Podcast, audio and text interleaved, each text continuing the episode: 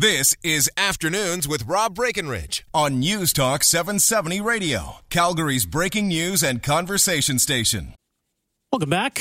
Well, up until today, the leadership race for the uh, Alberta PC Party had uh, only one candidate.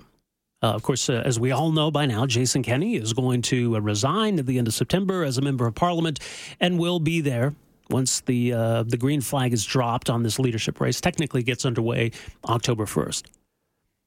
Jason Kenney announced his plan back in the summer. He is going to run to be the PC leader. Then he's going to propose talks with the Wildrose Party, propose a creation of a, of a new united conservative party, and then run for the leadership of that party. So he's got an ambitious plan, but not everybody likes it. Not everybody agrees with it. But like I say, up until today, there was nobody else in, in the race to, to offer a, a different vision for the PC party. Well, now there is.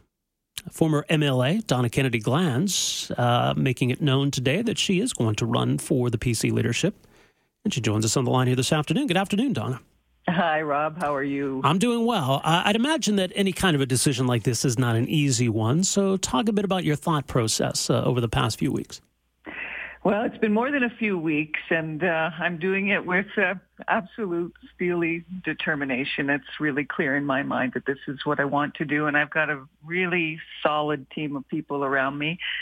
Some people who are not new to politics, but most of the people around are are really um, people who aren't people who've played politics and been in politics and they want a better province and they're willing to do um, the work that it takes to talk to Albertans and build that better province. So I'm really excited having that team around me. Right. Now, you, you have a long history with the PC Party of Alberta, obviously. Uh, you were an MLA, you were a cabinet minister, but of course, um, it, it ended on a somewhat tumultuous note. You, you didn't run again in 2015. You'd sat as an independent for for some time leading up to to that election. So, how did that impact your decision? How might it impact uh, how people view you in the party?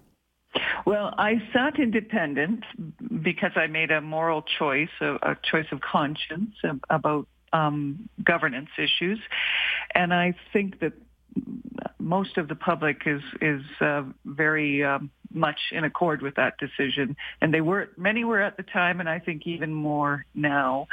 I uh, went back into the party uh, caucus uh, under Prentice and uh, was concerned about what was going on and chose not to run again.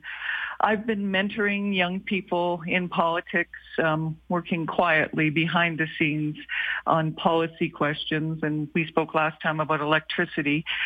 I care deeply about this province, and it's it it is making it just it's heartbreaking to watch and see how many people have lost their jobs and how we are uh, speaking about oil and gas, which is the driving force of in this economy. I've got two sons who are unemployed.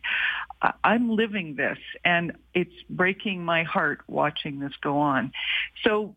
From that perspective, I do see a path forward here that actually is about uniting the middle. And I think that can be successful. And I want to listen to what people have to say, average Albertans have to say, not just political parties. Okay, well, all right. Well, I want to come back to that point, but uh, clearly, then you're laying uh, a lot of the blame at the feet of, of the current government. You're concerned with how Alberta is being governed.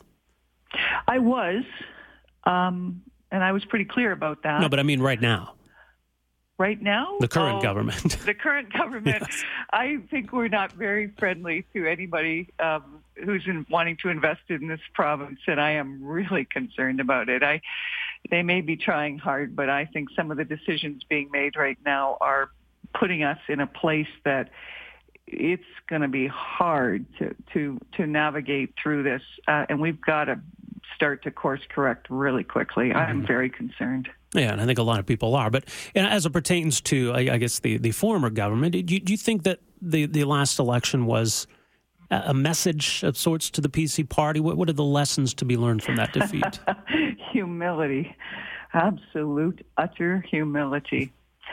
Um, I think a lot of people have learned that lesson, and we have to we, we have to understand that we're we're in a hard place in Alberta and we're in that place together and the only way forward is for all of us to start to treat it like a barn raising. We, we, we've got to come together and stop worrying about who does what and just move this forward. And that, you know, I've you know see so many young people who are unemployed or underemployed and you know to be a SAGD engineer in this province right now must be heart just heart wrenching we have to figure out ways to make sure these people don't leave the province. I, I really think that's important right now.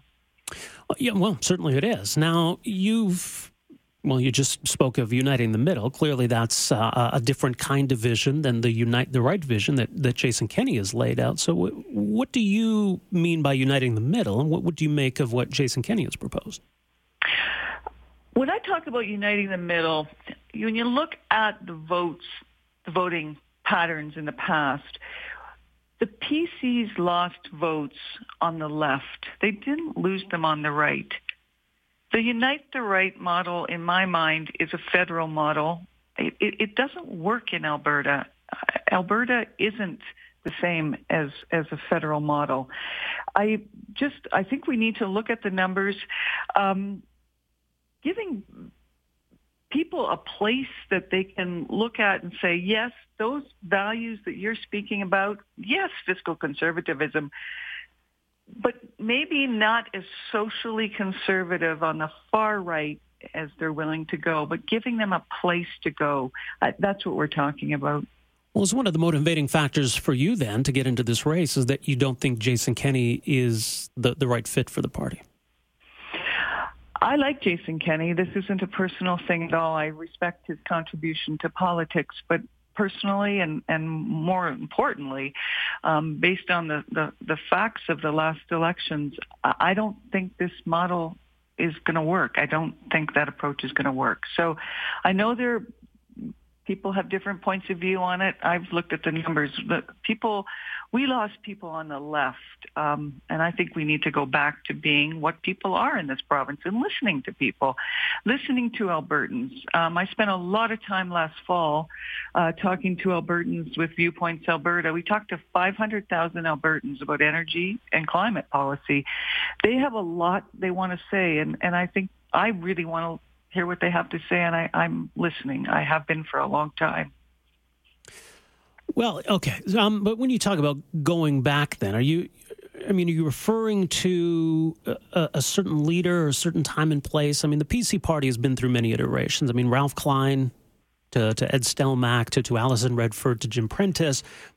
Well, I guess, and, and we had an interim premier in between there, those last two, but um, they, they, offered different approaches, different visions. Are, are you thinking uh, of one in particular?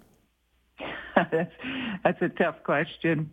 I think right now we need somebody at the helm who understands business, um, who understands the value of a stable economy and enterprise, entrepreneurialism. We've, we've got to let people feel that they can make a difference.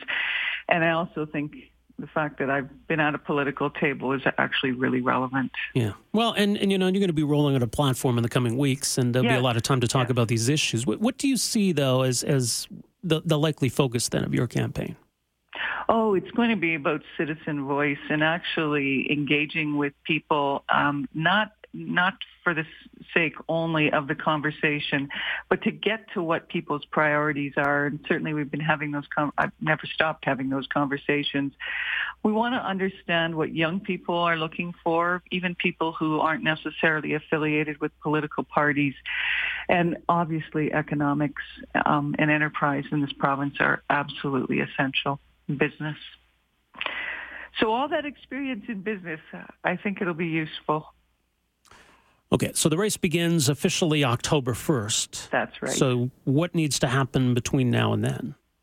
Oh, we've got lots of work to do, as as do other campaigns. We have to uh, gather uh, supporters, names of people who are supportive in all the five regions of the province, and we have to come up with some cash, and and um, we will be rolling out our platform in a more formal way in a couple of weeks.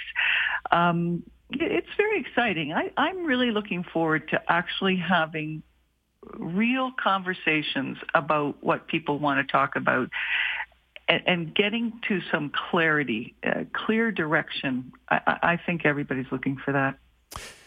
You don't anticipate it's going to be a two-person race then? I don't think so. I've heard lots of other people who are evaluating putting their name forward. Um, I had a final decision with my family, um, and, and that once I made that decision, I feel very comfortable moving forward, and and uh, I, I understand what this is, and and so does our whole team, and I'm really grateful for that. All right. Well, I'm I'm not running, so maybe that makes it easier for you. okay, Rob. If you reconsider, you should talk to me. Okay.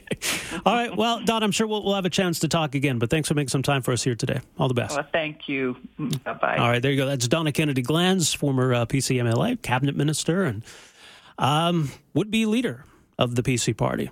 So let's see what happens here. She's uh, thrown her name into the into the ring here, or added to the ring, I guess, is the uh, metaphor. Doesn't expect it's just going to be Donna versus Jason here. We'll see. Uh, are there others? Sandra Jansen is a name we've heard a lot about. Thomas Lukaszuk is another. Richard Starke is another. Um, but it, look, I mean, Jason Kenney is going to be a, a formidable opponent. And if you've got multiple candidates who are sort of the anti Kenney candidates, maybe that plays into his hands. So we'll see. Do, do those who want to stop Jason Kenney, they have a vested interest in saying, well, hang on a second here. Let's not crowd the field. Let's find one and, and get behind that person. It's going to be an interesting race. I don't think Kenney has it in the bag, but uh, he's, he's going to be tough. So now at least someone has stepped forward and said, look, I'm willing to take on Jason Kenney.